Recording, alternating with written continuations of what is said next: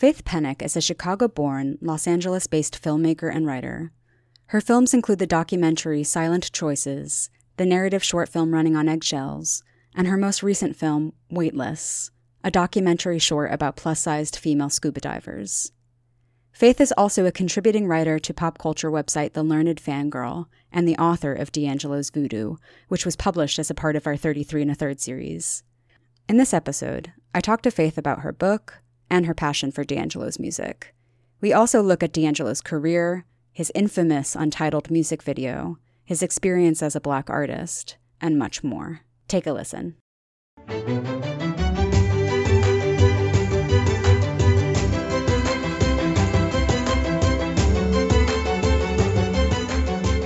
Welcome to the Bloomsbury Academic Podcast. I'm your host, Rebecca Moravsky, and today I'm with Faith Pennock, the author of D'Angelo's Voodoo. Thank you so much for being on the show, Faith. Thank you, Rebecca.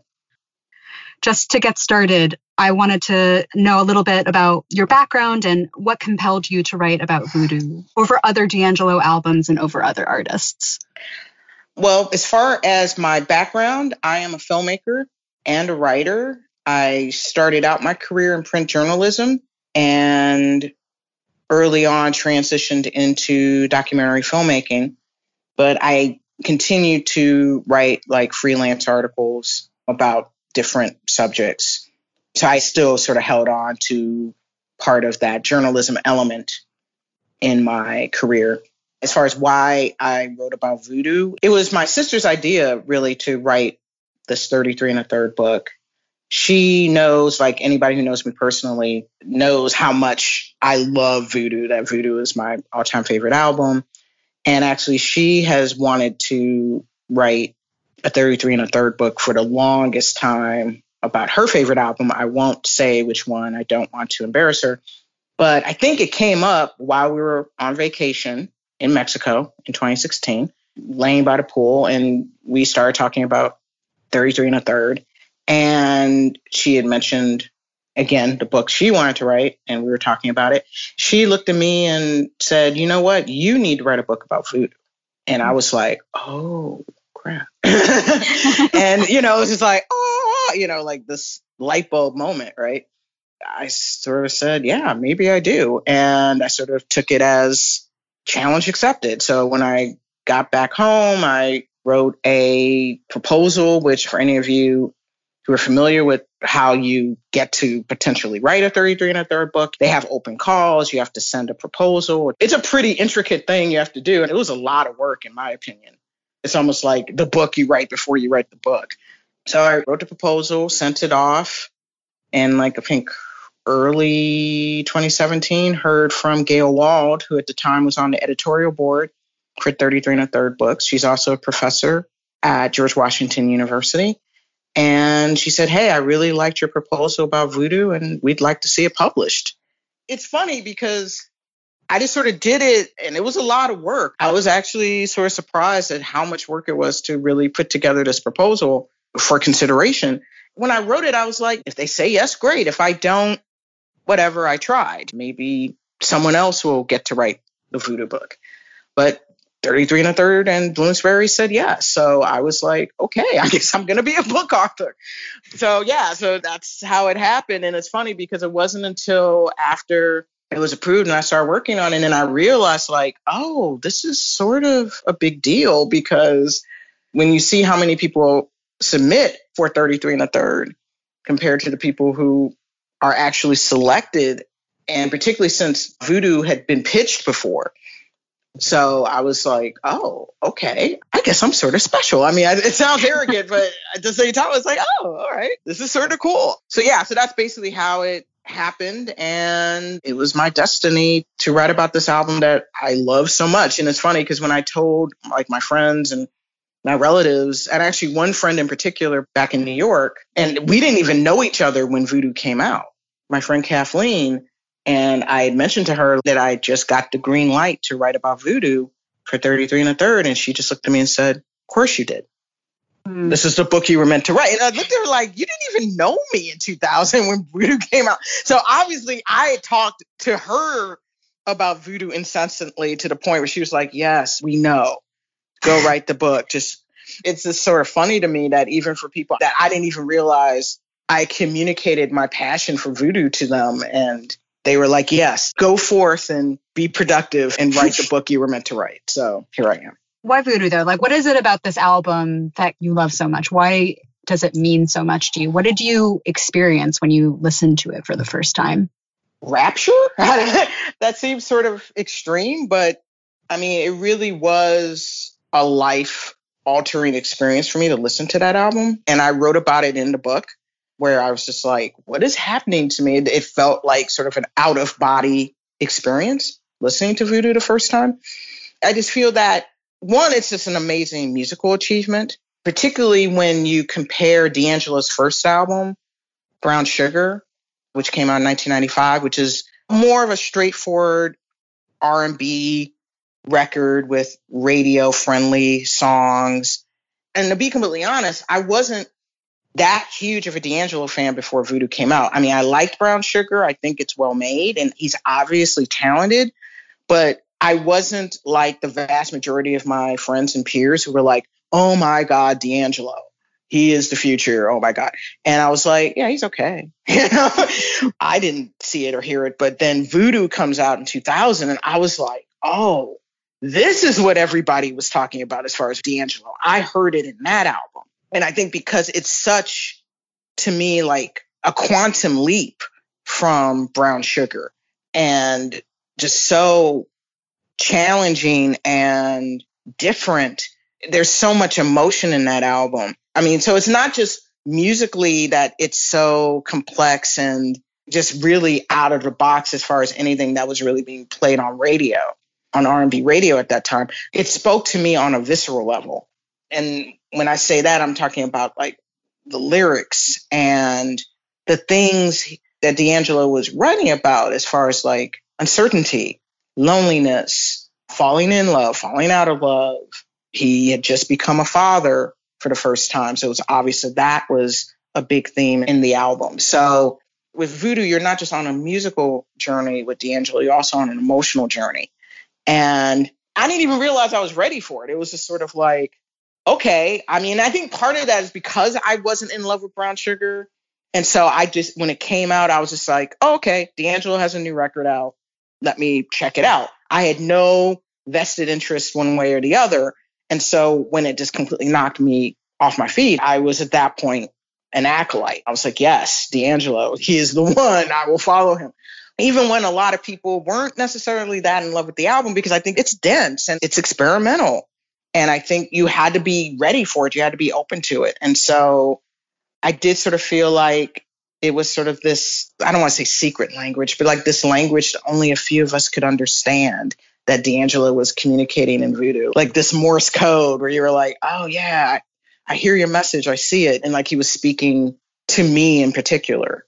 I think most people have that one album or a few albums or books, films, plays, you know, where particularly if it hits you at a certain moment in your life or a certain moment in time where you're just like, that completely spoke to me. Oh my God. And I think that Voodoo was the album at that time that I needed to hear. I mean, it sounds like it was almost like a revelation for you. And then on that point of it kind of being like Morse code, of it not being understood by the masses or appreciated by the masses. You know, when we talk about Voodoo as an album, people talk about soul, they talk about funk, they talk about R&B. I mean, how would you describe the album conceptually when it seemingly invokes so many different genres? For ease of marketing and explanation, Voodoo is definitely an R&B album, but as you just said, it reaches beyond the genre of R&B. Voodoo embraces gospel, rock, jazz, hip hop. It's an eclectic and an experimental album. The problem is, is that at the time and even now, there isn't really a classification for that kind of fusion within soul music. So, I mean, Voodoo is definitely an R&B album. It's definitely a soul album, but it's much more than that. It's bigger than that. And I wish there was a way for fans to talk about soul music in the way that scholars talk about, say, jazz, music scholars and critics. Jazz, there was a while where, particularly when you think about Miles Davis, like when he came out with Bitches Brew, for example, that people were like, what is this? Oh my God, this fusion, this this isn't jazz. What are you doing? You know, or when Bob Dylan went electric, you know, oh my God, what are you doing? You're, can't do that. You're a folk singer. You can't play electric guitar. I think this was sort of D'Angelo sort of blowing up soul music. And I wish there was a way to talk about it that's more inclusive of other genres in the way that we talk about, again, jazz, for example. I think now jazz isn't just like one thing, it's just horns, it's just a piano or whatever. Like, I think you can have different elements and it's still jazz. You know what I'm saying? I mean, and you may not like it. I mean, there's a lot of people who don't like Kenny G, but mm-hmm. he made jazz more commercially acceptable in a way. Although I think D'Angelo was actually doing the opposite. I think he was trying to make soul music more, I don't think he was trying to make it exclusive. I think he was doing what he wanted to do. And he wasn't coloring by numbers. He wasn't trying to make an album that was going to get a lot of radio airplay. He really didn't care. He wanted to make an album that embraced all of the artists that he grew up listening to and the artists that were inspiring him at the time. And a lot of those artists, again, this is late 90s, were really inspiring him were hip hop artists. So again, you have this hip hop element, and he had jazz because he was working with Roy Hargrove, the late great trumpeter. He also had Charlie Hunter on the album, who was a great jazz guitarist. Obviously, he grew up in, I'm sure I know we're going to get into this later, but he grew up listening to gospel and playing in his family's churches and all that. So he was trying to just throw all this in a pot and put out an album reflecting all that. And unfortunately, I think when talking about it on a general level, I think a lot of fans and even some critics, frankly, they don't have the bandwidth to sort of accept it for what it is, which is all of those things instead of it's an R&B album. Like that's what it is. That's the label we're putting on it so that it's easier to talk about. And it's not easy to talk about. It's not a one-dimensional album, which is why I love it so much. And that's partly what inspired me to write the book. So, a very long answer to basically yes, it's a soul album, but it's bigger than that. Yeah, I appreciate the long answer. It's hard to be palatable to the masses when he's trying to emulate like a very specific kind of sound. You mentioned a little bit about him trying to embody the artists that he loved, that he grew up with. Could you talk a little bit about how his background ultimately shaped this album and like how it came to fruition? Sure. Well, D'Angelo was born and raised in Richmond, Virginia, and was raised in what is called the Holiness Church, which is a part of the Pentecostal church. Mm-hmm. And really, from when he was a child, was just raised in it, infused in gospel music. He played keyboards, he sang in choirs. Both D'Angelo's father and grandfather were ministers, and he performed in both of their churches in the Richmond area as a child. So gospel is in D'Angelo's DNA as an artist. You couldn't remove it if you wanted to, and I don't think he would want to. And so again, when people talk about D'Angelo being a soul artist, you have to also talk about him on a certain level being a gospel artist as well, because gospel is the through line in all three of his albums that he's put out in his career. But he also grew up, like a lot of us did, he grew up listening to a lot of legendary artists in R&B and soul. Artists like Marvin Gaye, Earth, Wind Fire, Curtis Mayfield, Stevie Wonder, and his biggest influence of all, Prince.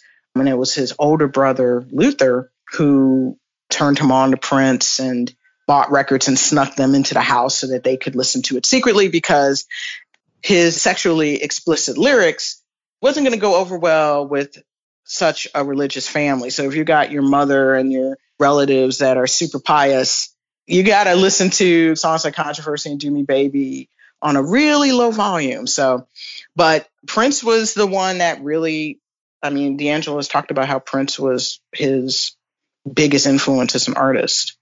So all of those influences are interwoven throughout his discography. But I think voodoo in particular is where he broke the mold of his own upbringing as a singer, where you hear him really weaving in other genres and influences and not just R&B and gospel but hip hop because again hip hop particularly in the mid to late 90s was really becoming its own force of nature in the music industry. But he was listening to a lot of hip hop he was listening to jazz and he grew up listening to jazz as well.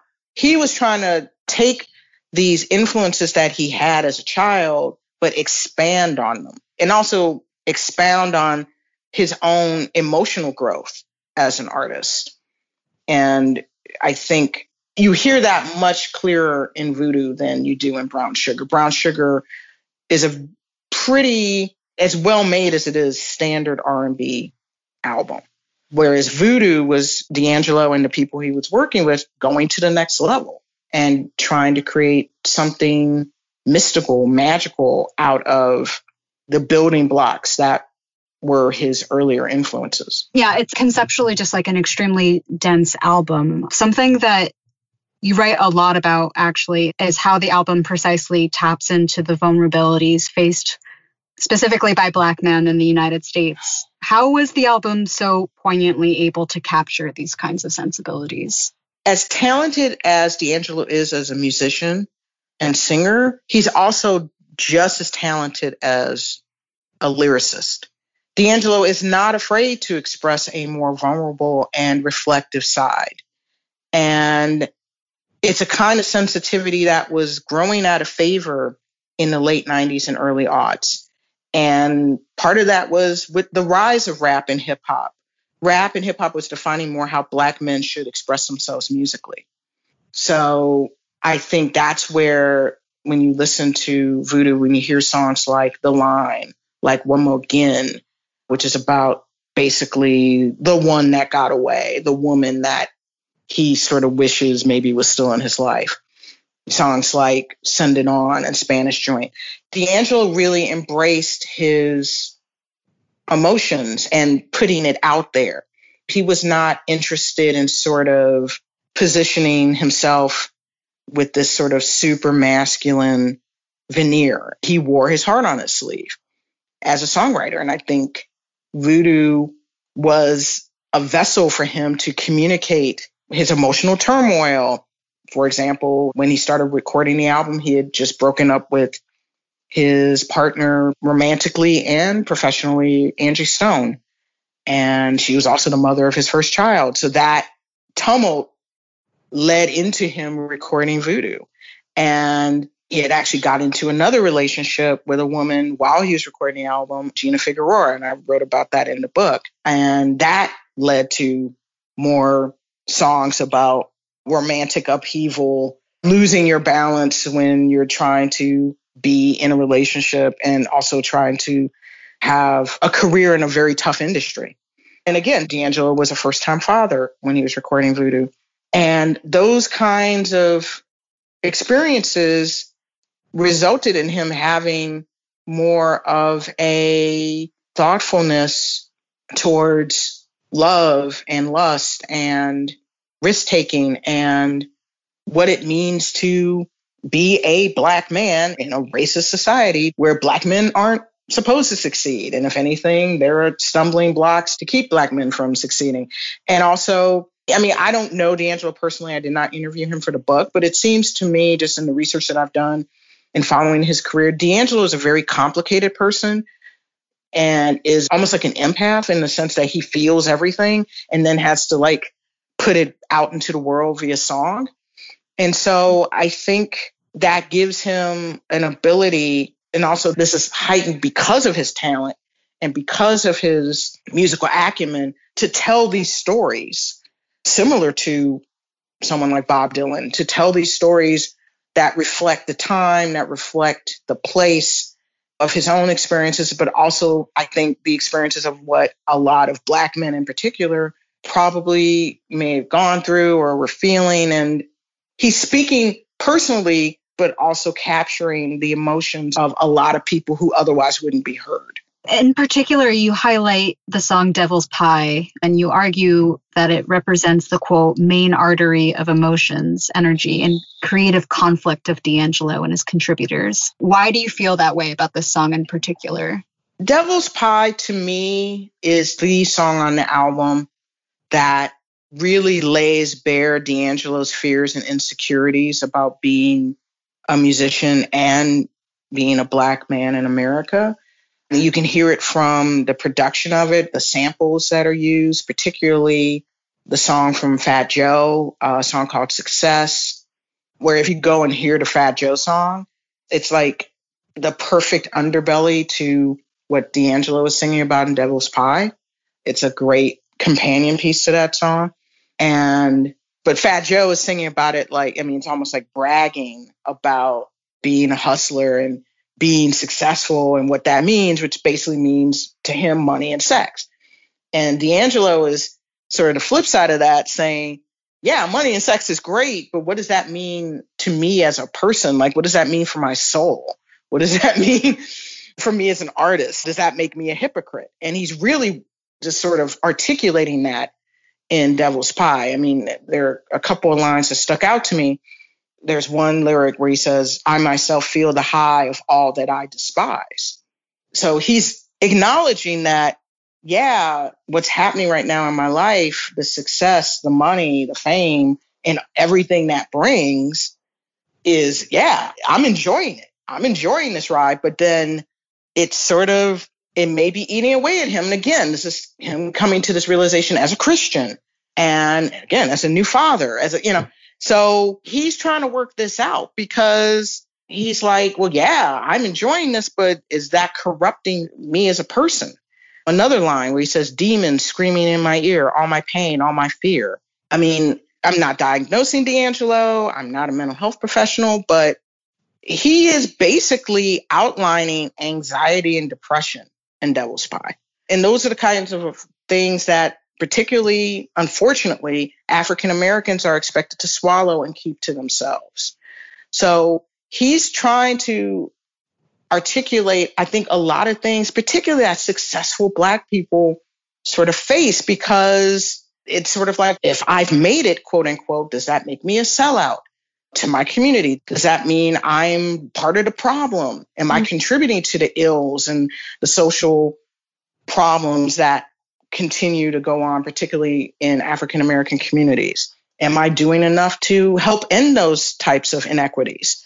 So, I mean, you can look at that on a sociological level, but coming back to D'Angelo and just his own struggles as an artist, he works in an industry, the music industry, that cares more about making money than pure creativity. Mm-hmm. And I think that's something that D'Angelo, particularly now in hindsight, if you go back and look at his work and really just how he just puts out work and then just drops off the grid, basically, he really just wants to make music. He doesn't necessarily even wants to participate in selling it anymore, as far as like doing publicity and he'll tour, but even touring, he doesn't necessarily want to do unless he feels like he has to. I mean, I think that is the dichotomy that exists within him, where it's like he wants to be as great of an artist as possible, but knows that he is part of an industry that they need to move units. Records need to be sold. That's how he takes care of himself and his family. And so I think Devil's Pie is the really the song on the album that represents how unsure he is that D'Angelo can rise to his own expectations musically and personally. I think in that song, D'Angelo is bringing the darkness into the light. He's really acknowledging that it's sort of the, you know, be careful what you wish for because you might get it. I mm-hmm. think Devil's Pie is sort of the theme song to that sentiment. Right. And You've already touched upon this a little bit already, but it's worth repeating. In terms of Devil's Pie, in terms of D'Angelo's relationship to his music, and clearly not doing this for the fame, like he was doing it to produce music that spoke to him. He wasn't as much concerned with publicity or the actual marketing aspect of music creation. But what does it actually mean to sell yourself to the devil in terms of Black artists at large living in America now? I mean, is this an accusation that other Black artists are getting? Yeah, well, I mean, let me go back a little bit. I think when D'Angelo first got into the music industry, I'm sure he wanted to be famous. I think most people who become recording artists, maybe they don't want to acknowledge it, but on a certain level, they do want to be famous. And I think the fame, once he reached that level of fame at such a young age, I think it scared him a little bit and he retreated. And then he was like, okay, you know what? I just want to make music. I don't need the fame element of it, the spectacle element of it. But that's an industry that sort of expects it at that point. So again, that's where I think he felt the conundrum had sort of really gelled in his situation in his life. As far as selling yourself to the devil, I want to give credit to that phrase. I interviewed Imani Perry, a professor of African American studies at Princeton, for the book. And she was the one who said, What does it mean to sell your soul to the devil? And Imani Perry was specifically talking about devil's pie in that instance. And I think it's a worthwhile question. Any recording artist on a certain level is playing a role. You may not be your 100% true self when you're trying to sell records. D'Angelo himself described Devil's Pie as a blues song, like those that were sung by chain gangs and slaves picking cotton. And I think he felt like his journey as a recording artist was something that forced him to choose image over integrity. And I think he may have felt like he was giving up some of his own power and understand that this is an industry that has a baleful record of taking advantage of Black recording artists and songwriters throughout history. So it was a commentary on D'Angelo personally, but I think Devil's Pie was a commentary on his place in the industry and society, where in both cases, African Americans have been used up and cast out.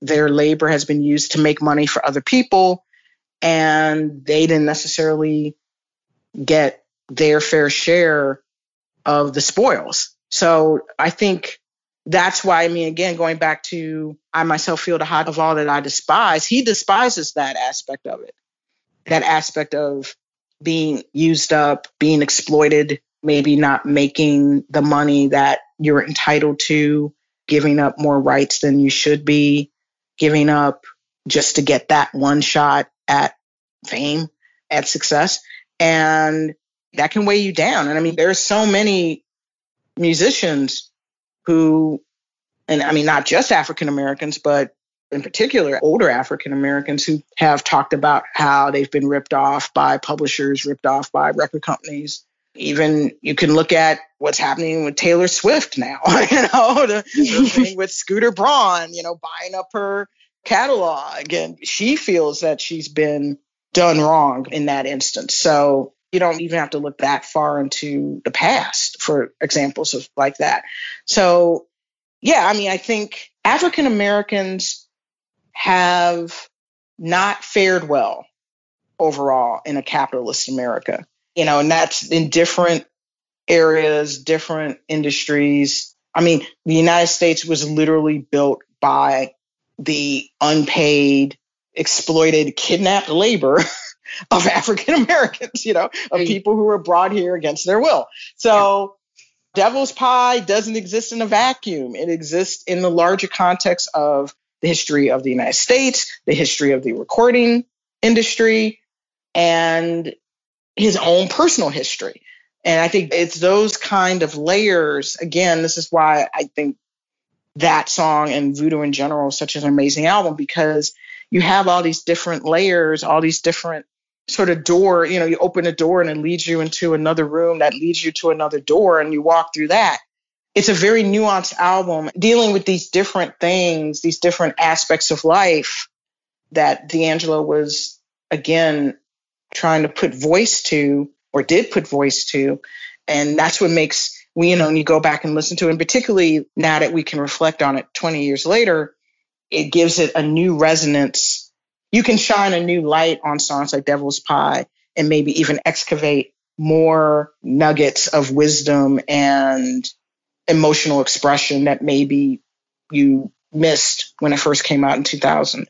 And I think there's so many good examples of this in D'Angelo's career this tension between making profit over integrity, as you were saying, of doing right by the kind of music that you want to create versus being taken advantage of by production companies or trying to render yourself more palatable to a society that has stolen so much from people of color already. But like I think mm-hmm. a really good example of this is actually what is notoriously called the video. Maybe for people listening out there, you already know what the video is. But I mean, can you talk a little bit about like for somebody who as you've said already for at least part of his career was really he had a very difficult relationship with his celebrity as somebody who wanted to avoid at some point in his career blowing up quite in the way that he did how did that music video come about? And also, can you explain exactly what the video is and yeah. the, controversy, the, controversy, behind it and sure. what it actually did to D'Angelo's career? Right. The video is the music video. It's what primarily African Americans refer to as the music video that dropped in late 99 for D'Angelo's single Untitled parentheses, how does it feel? And basically, for those of you who haven't seen it yet, it is on YouTube. So definitely check it out if you haven't, because then the context will make sense. Basically, D'Angelo is naked. I mean, he's not really naked, he's naked from the chest up, but the way the video is shot is that you see his pretty much perfectly ripped torso, you know, six pack, arms, the whole thing. And his body does a 360 like turning throughout the video. And it's just basically him singing this love song into the camera while he's giving the illusion of being naked. And I mean, on a certain level, it's very simple, but the power of that video, I think, just extends beyond the simplicity of it. I mean, it really is an example of sort of less is more.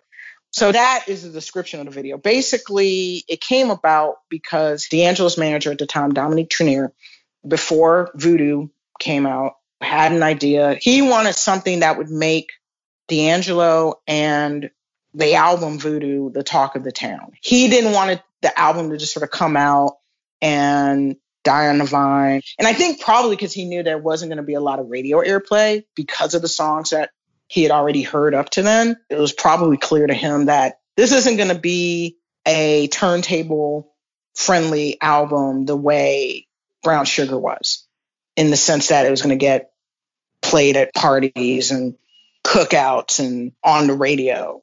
So we have to do something that's going to create a splash. So Trenier thought of this video where D'Angelo is perceived as being naked. And D'Angelo at first was like, I don't know if I want to do this understand that D'Angelo is very shy.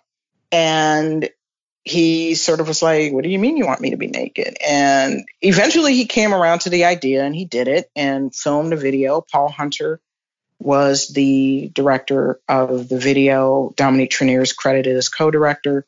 Let me backtrack. I think up to that point, D'Angelo had obviously he did promotions for Brown Sugar and toured and whatever. So I actually think it was this video that I think sort of turned him off to promotion, publicity. I think this video turned him off to a lot of things.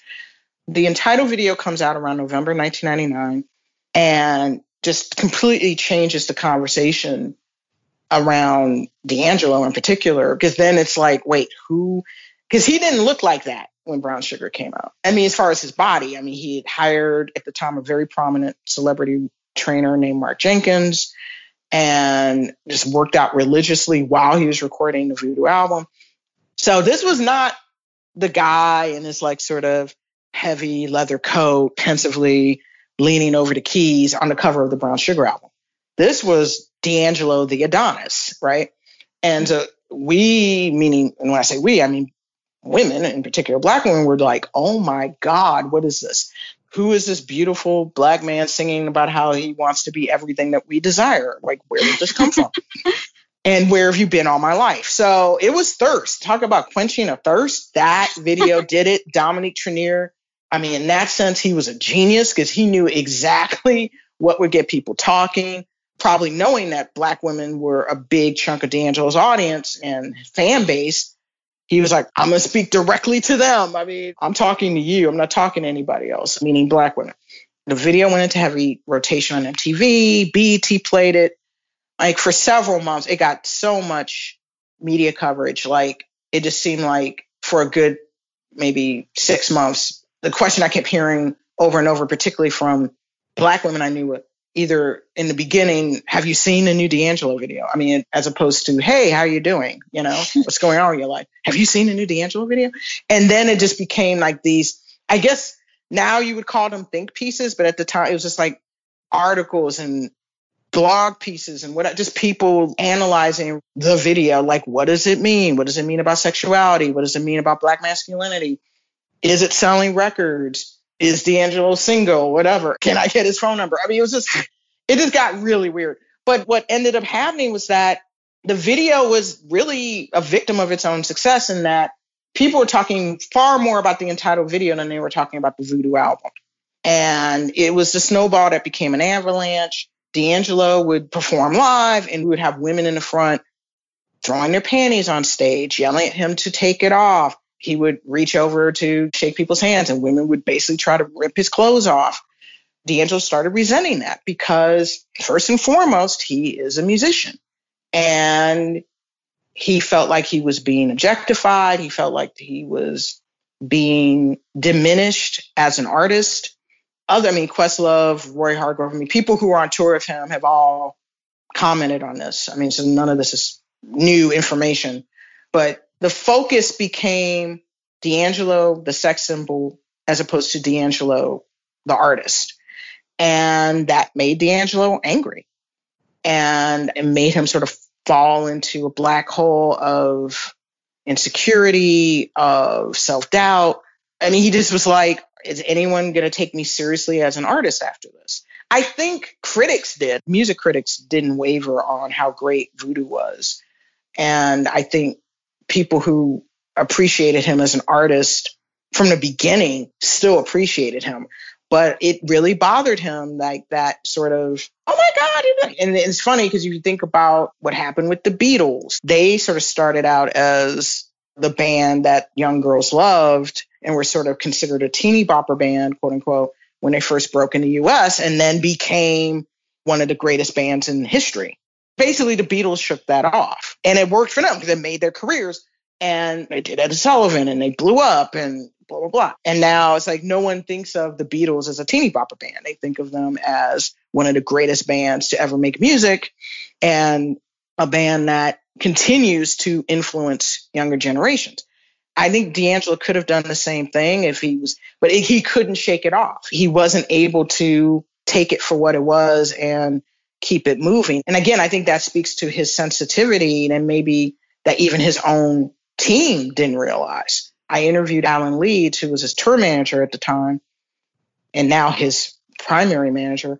He told me that he thought, yeah, the video and concept was a great idea. It sold records. That's what it was meant to do. But he and Dominique Trenier underestimated how much of a toll it would take on D'Angelo emotionally. They just didn't figure that into the equation because they figured he's a guy. Of course, he's going to love all these women throwing panties on stage and wanting him and whatever. What guy wouldn't want that? you know, it's like Leeds, Trenier, and other people around D'Angelo just didn't get that it was going to hurt him. That kind of attention, that kind of intense focus on his looks. That again, that I think most people would think, why is that a bad thing? You know, they underestimated that that was going to be a pound of flesh taken from D'Angelo that maybe he couldn't get back. Mm-hmm. And it's a feeling that I think women experience a lot. I mean, women are constantly having, particularly in the entertainment industry, having to prove how worthy they are, how talented they are in light of how beautiful they may be. Like their looks have a higher currency than their talent. And so they have to sort of prove, like, no, I deserve to be here. I deserve to be recognized as a talented actor, singer, etc. And please stop looking at my boobs. So D'Angelo sort of felt that. And I think he just didn't have the tools to process it. And that led to him becoming shyer, more reclusive, not doing videos, not doing a lot of interviews post voodoo. I think he just sort of stepped away and then in the early aughts, he lost a lot of people close to him in his life, his grandmother in particular, who passed away. And all of that just sent him on a downward spiral, which led to drug and alcohol use and him just really becoming the, probably the recluse that he is now. So I think one could probably take away the fact that the video for Untitled, How Does It Feel, changed the trajectory of his career. He retreated, as you said. I mean, like looking back on this though, in 2020, when you think about this artist that had so much potential, had such a massive following, spoke to so many people, particularly Black women. Do you feel like he still has an influence on the way that music is produced today? Do you feel like he still shapes the way that R&B is created in this age considering that he chose to retreat after the peak of his fame? Oh, absolutely. I think D'Angelo is still an influential artist. I think people still look to him and his work with wonder, with even awe. I think, particularly his contemporaries, still consider him one of the most talented singer, songwriter, musicians on the planet. And I think he definitely is an inspiration to younger artists who are trying to break the mold and not do music that is predictable by commercial standards. D'Angelo is definitely a benchmark for, I would say, artists like Frank Ocean and H.E.R. and Solange. I mean, you can hear it in their music that they are doing more complex arrangements and they're blurring genres. They're being very thoughtful and curious, I would say, in their lyrics, in the messages that they're saying in their music. I think voodoo is a blueprint for artists who strive to have that kind of malleable sound and emotional transparency in their lyrics. And also, I think the problem with D'Angelo is that he doesn't put out music a lot now. I mean, he did put out Black Messiah in 2014, which was very well received. And fans and peers are still like, when is the next D'Angelo album coming out? Are you like that? Oh, of course. I'm hoping it's soon. I mean, again, when I interviewed Alan Leeds, he said an album could come out this year. Now, again, that means nothing because time means nothing to D'Angelo. He will put out a record when he feels like it. So, man, especially people, now. well, right. Well, yeah, because time exactly. especially means nothing right now. Eh, oh, yeah, time is basically suspended as we speak. Right. It's just like, what day is it? I mean, you literally have memes going, what day is it today? So yeah, time is suspended. But in a way, it'd be the perfect time for him to put out the album because people really would like sit down, listen to it, dig into it, as opposed to just sort of listening to it in the background as you work or you're driving somewhere, or whatever. I mean, so like it would claim the attention probably of people who maybe weren't even that deep into D'Angelo before because you would just be like, hey, I have nothing else better to do. D'Angelo has a new record out. Let me check it out. So if he was shrewd, if D'Angelo was shrewd, he would put out the album like in the next month or so. But that's the thing. If it's not ready, he's not going to put it out. And he will not release it until he feels it is on his caliber, that it is, in his opinion, ready for people to hear. But no, he's still an influence. And I think he's still important and a necessary fabric of the music world. But he's just one of those guys now where it's going to take him five to 10 years to keep releasing albums. I know there was a quote that I think Questlove said in a New Yorker article last decade about how D'Angelo should have more records by now. I mean, he said it's a shame that he has such a short discography because he has such a large presence and such a large talent. And we have so few records that are commercially available to extract his genius from, his abilities as a craftsman. And I mean, he's definitely still relevant. He's just on D'Angelo time. We just have to wait for him to put out more work. Well, just in case D'Angelo's manager is listening, we are all waiting. yes, Alan, yeah, please you- talk to your boy. Tell him to put out more work, please. Tell him to drop the new record. in addition to like thinking about D'Angelo's legacy at large, thinking about your own experience writing this book, were there are things that you learned about D'Angelo that really surprised you or excited you? Or was there something when you were sort of excavating through all of this material, writing this book, that jumped out at you for any reason? Oh, that's an interesting question. Well, I mean, not about D'Angelo per se. I mean, more about the industry, I guess. Not that I'm a D'Angelo expert. I don't now I, I feel like well, you technically are. You literally wrote the book on it. I literally, uh, well, I guess. I mean, yeah, but there's a lot more about D'Angelo that I think again because he is so media shy and doesn't do a lot of interviews that there's a lot about D'Angelo that I think even probably close friends don't know. And that book, if anyone like either a family member or even Questlove, frankly, decided to write a book about D'Angelo, that would be deep.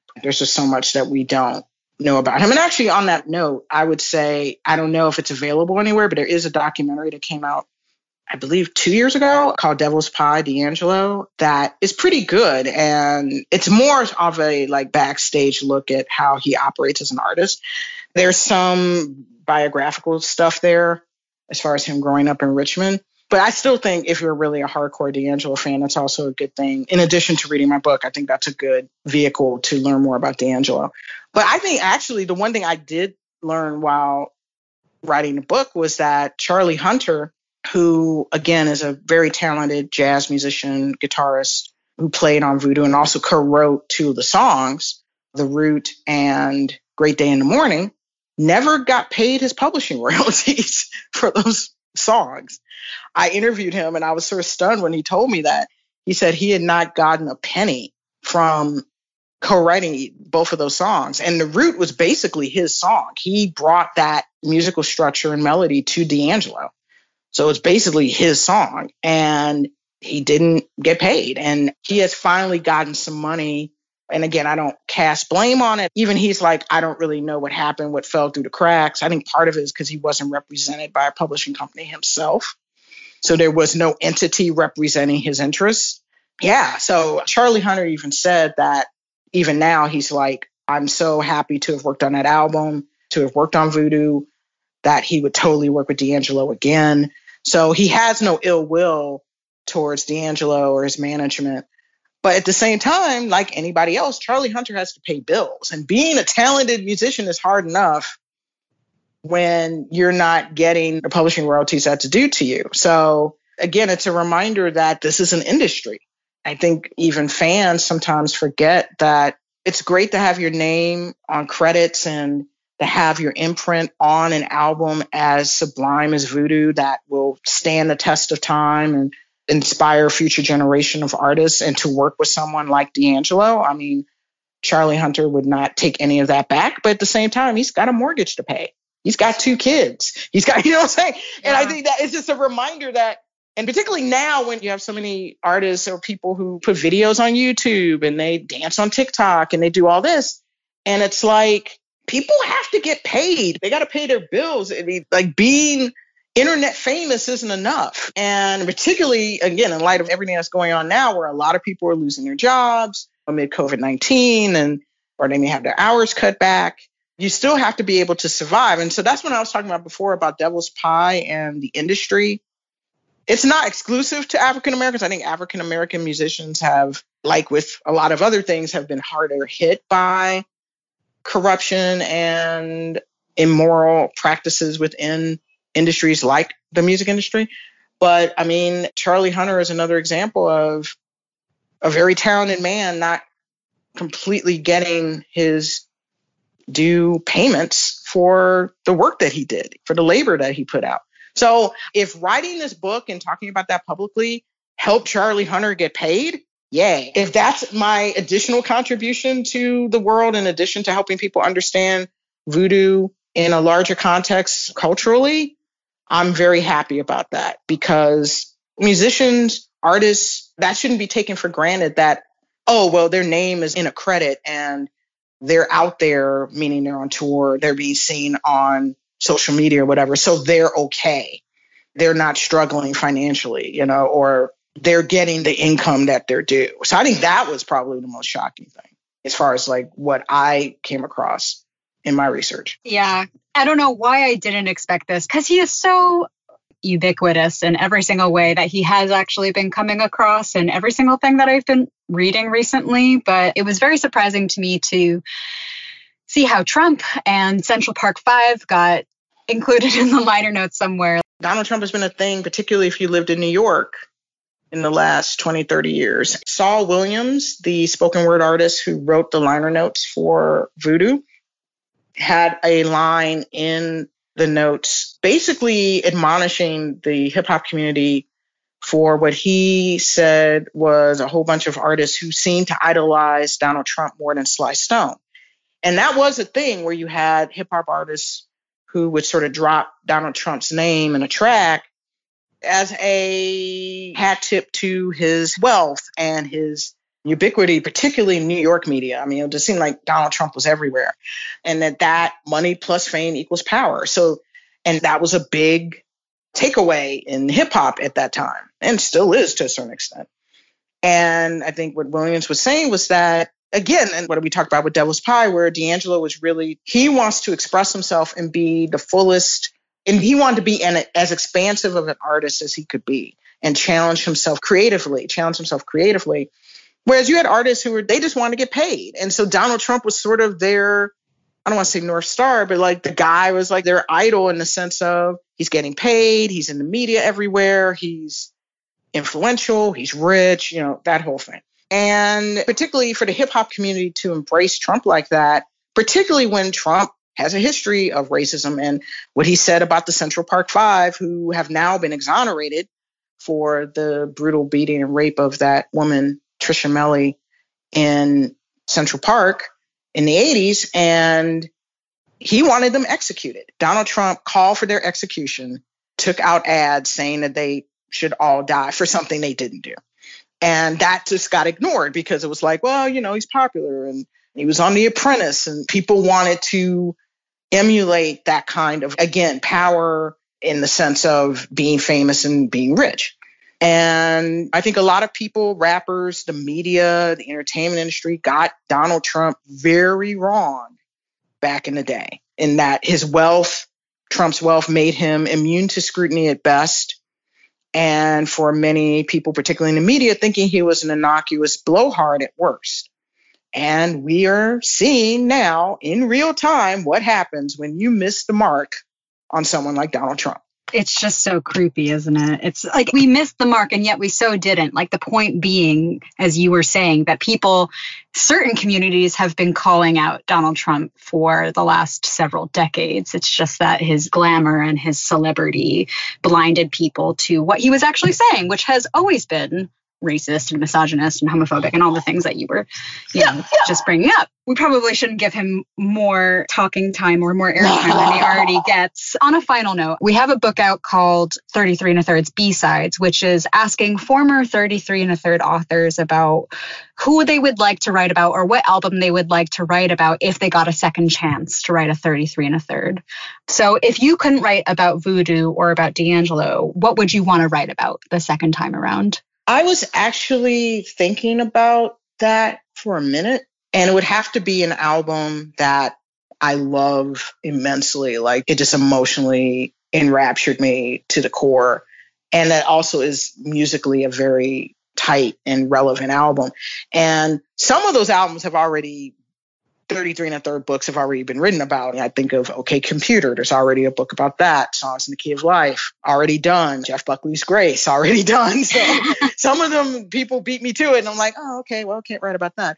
Two came to mind. One would be the 1985 album Listen Like Thieves by INXS, the Australian group that really blew up in the 80s again, that's an album that I really loved. I liked INXS before that album came out. And then when it came out, I was like, wow. And I just remember people were saying, you got to see INXS live. You got to see INXS live. And I hadn't yet. And then I heard that album when it dropped and I went, they can't be this good live because they recorded the whole album live. They didn't do overdubs and stuff like that. It was basically recorded like a live album. And I think I saw them like a month or so after the album came out in a small theater called the Aragon Ballroom in my hometown of Chicago.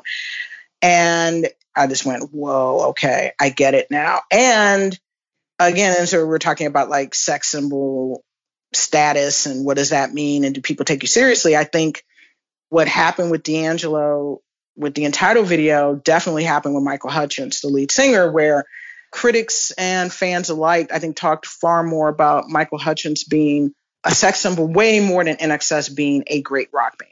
So in some ways, Hutchence's ascension into fame and sort of sex god, some people could argue overshadowed INXS, even though they were successful as a band. But I think as far as just the cultural the conversation that was happening, because I think that was the album that set everybody up for Kick too. Kick, which that was their album after that, that was a big success worldwide commercially. I think Listen Like Thieves was like the album that sort of catapulted them to Kick, and Kick catapulted them to like worldwide superstardom. The other album I would maybe write about is Time's Up by Living Colour. That was that group's second album that came out in 1990. Living Colour was a big part of a collective in the 80s known as the Black Rock Coalition. And again, I mean, they were a rock band that, like I talked about with D'Angelo, that embraced R&B and gospel and jazz, and a little bit of hip hop. Again, I think they were trying to sort of push the boundaries of what rock music was and also reclaim it as black music. I mean, I think there was still this notion that white guys were the inventors of rock music, which is not true. I mean, you would not have rock music without black artists. And Living Colour was part of that group, like basically taking rock music back as a part of black culture, reclaiming it reclaiming it as blackness. So those would probably be the two I would consider writing about. Honestly, love to see both of those featured. If not by you, by somebody, just because you made them both sound so freaking cool. But anyway, that's all we have time for. I wanted to say thanks again. It is really moments like these we're just talking to other people and reminding ourselves that other people exist outside the confines of our bedrooms and our living rooms to talk about music that really matters, to talk about a movement, to talk about the way that music shapes our lives. It's a good reminder. It's a very sobering reminder in light of everything going on right now. So thanks. No, thank you, Rebecca, and thank you to Bloomsbury and 33 and a third books for giving me this chance to write about this album that means so much to me.